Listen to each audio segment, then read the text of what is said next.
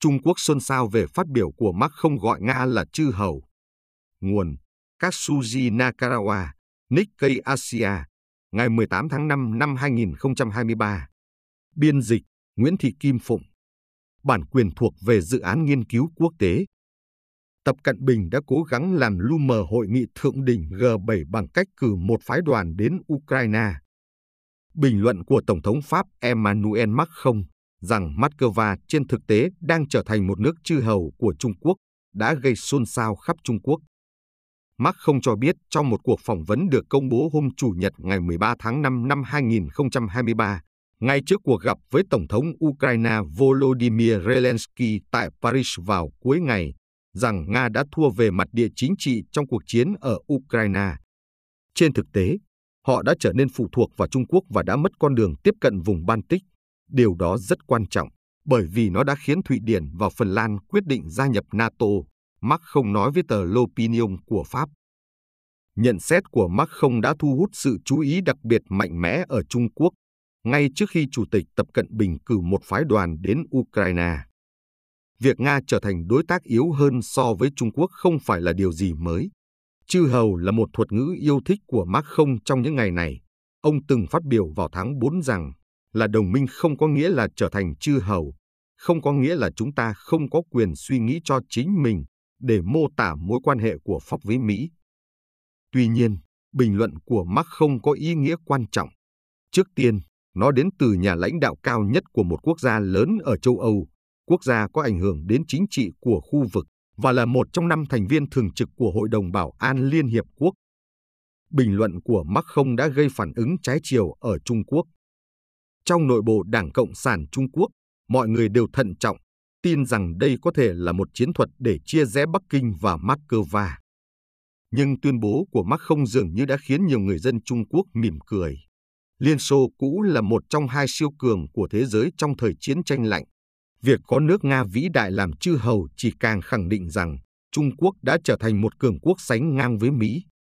Vấn đề cấp bách đối với Trung Quốc hiện nay là phá vỡ liên minh quốc tế gồm các nền dân chủ phương Tây đang chống lại họ. Điều quan trọng là phải tuyên truyền quan điểm rằng liên minh chống Trung Quốc không những không đạt được kết quả mong muốn, mà còn phản tác dụng và rằng chính Trung Quốc mới là bên thực sự đóng góp cho hòa bình thế giới. Còn dịp nào tốt hơn để nói ra điều đó, ngoài dịp cuối tuần mà các nhà lãnh đạo của G7 gặp nhau ở Hiroshima, Nhật Bản. Trung Quốc đã chuẩn bị kỹ lưỡng cho phái đoàn tới Ukraine để đẩy lùi áp lực quốc tế lên chính họ. Phái đoàn này được dẫn đầu bởi Lý Huy, đặc phái viên của Bắc Kinh về các vấn đề Á Âu. Lý là một nhà ngoại giao kỳ cựu với kinh nghiệm lâu năm trong khối Xô Viết cũ. Phái đoàn này là kết quả của cuộc điện đàm hồi tháng 4 giữa Tập và Zelensky, sự kiện mà Trung Quốc không tiếc lời tung hô. Theo kế hoạch, đoàn sẽ thăm Ukraine, sau đó tiếp tục đi Ba Lan, Pháp, Đức và Nga. Nhưng khi Lý lên đường tới Ukraine, Zelensky vẫn đang ở Anh để hội đàm với Thủ tướng Anh Rishi Sunak trong chuyến công du châu Âu của mình.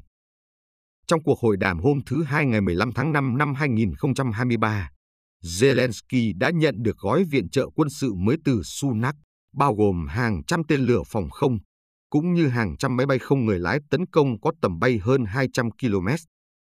Một ngày trước, Zelensky đã gặp Mark. Không Pháp có kế hoạch cung cấp hàng chục xe bọc thép mà nước này sản xuất, bao gồm cả AMX-10RC, cho Ukraine trong những tuần tới. Cũng hôm Chủ nhật, Zelensky đã gặp Thủ tướng Đức Olaf Scholz tại Berlin, nơi ông nhận được khoản viện trợ quân sự bổ sung trị giá 3 tỷ đô la. Các thỏa thuận gợi ý về một cuộc phản công toàn diện chống lại lực lượng Nga mà Zelensky đang có dự định phát động.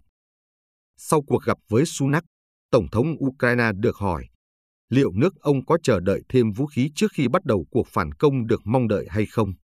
Chúng tôi thực sự cần thêm thời gian. Zelensky nói, nhưng không nhiều, chúng tôi sẽ sẵn sàng sớm thôi. Trong bối cảnh đó, thời gian có lẽ vẫn chưa chín mùi cho các nỗ lực hòa giải của Trung Quốc. Trung Quốc hoàn toàn nhận thức được nhiệm vụ ngoại giao của mình khó khăn như thế nào. Câu hỏi đặt ra là tại sao chính quyền Tập Cận Bình không có lựa chọn nào khác ngoài việc gửi các phái viên. Ngay trước khi phái đoàn khởi hành, một học giả nổi tiếng về ngoại giao chiến lang đã cảnh báo về những kỳ vọng quá cao. Trong một phân tích tỉnh táo hơn, một chuyên gia quen thuộc với chính trị trong nước và ngoại giao Trung Quốc cho biết, mục đích lớn nhất của việc cử phái đoàn đến Ukraine là tạo ra một chủ đề thảo luận mới, khác với hội nghị thượng đỉnh G7 ở Hiroshima. Trung Quốc cần phải ngăn chặn một tình huống trong đó chỉ có thượng đỉnh G7 ở Hiroshima trở thành tiêu điểm toàn cầu. Chính quyền tập đã dàn dựng một nỗ lực khác nhằm thu hút sự chú ý về mặt ngoại giao. Hội nghị thượng đỉnh Trung Quốc Trung Á, một trong hai sự kiện ngoại giao hàng đầu của năm 2023 theo lời Ngoại trưởng Tần Cương vào tháng 3, sẽ diễn ra vào thứ Năm và thứ Sáu ngày 18 và 19 tháng 5 tại Tây An, thủ phủ của tỉnh Thiểm Tây ở Tây Bắc Trung Quốc. Dù chưa có tin tức cụ thể về cuộc họp, tập sẽ đích thân tham dự. Bằng cách mời các nhà lãnh đạo từ các nước Cộng hòa thuộc Liên Xô cũ ở Trung Á, đồng thời cử phái đoàn đến Ukraine, Tập Cận Bình muốn thu hút sự chú ý toàn cầu khỏi G7. Tin tức về phái đoàn Trung Quốc đến thăm Ukraine và về hội nghị thượng đỉnh Trung Quốc Trung Á sẽ xuất hiện hàng ngày, chí ít là ở Trung Quốc. Trong khi đó, cuộc đối đầu gay gắt giữa Mỹ và Trung Quốc đang dần trở nên nguy hiểm. Vương Nghị, nhà ngoại giao hàng đầu của Trung Quốc và Jake Sullivan, cố vấn an ninh quốc gia của Tổng thống Mỹ Joe Biden, gần đây đã tổ chức các vòng thảo luận kéo dài ở VN. Cuộc họp của họ đã không được thông báo trước.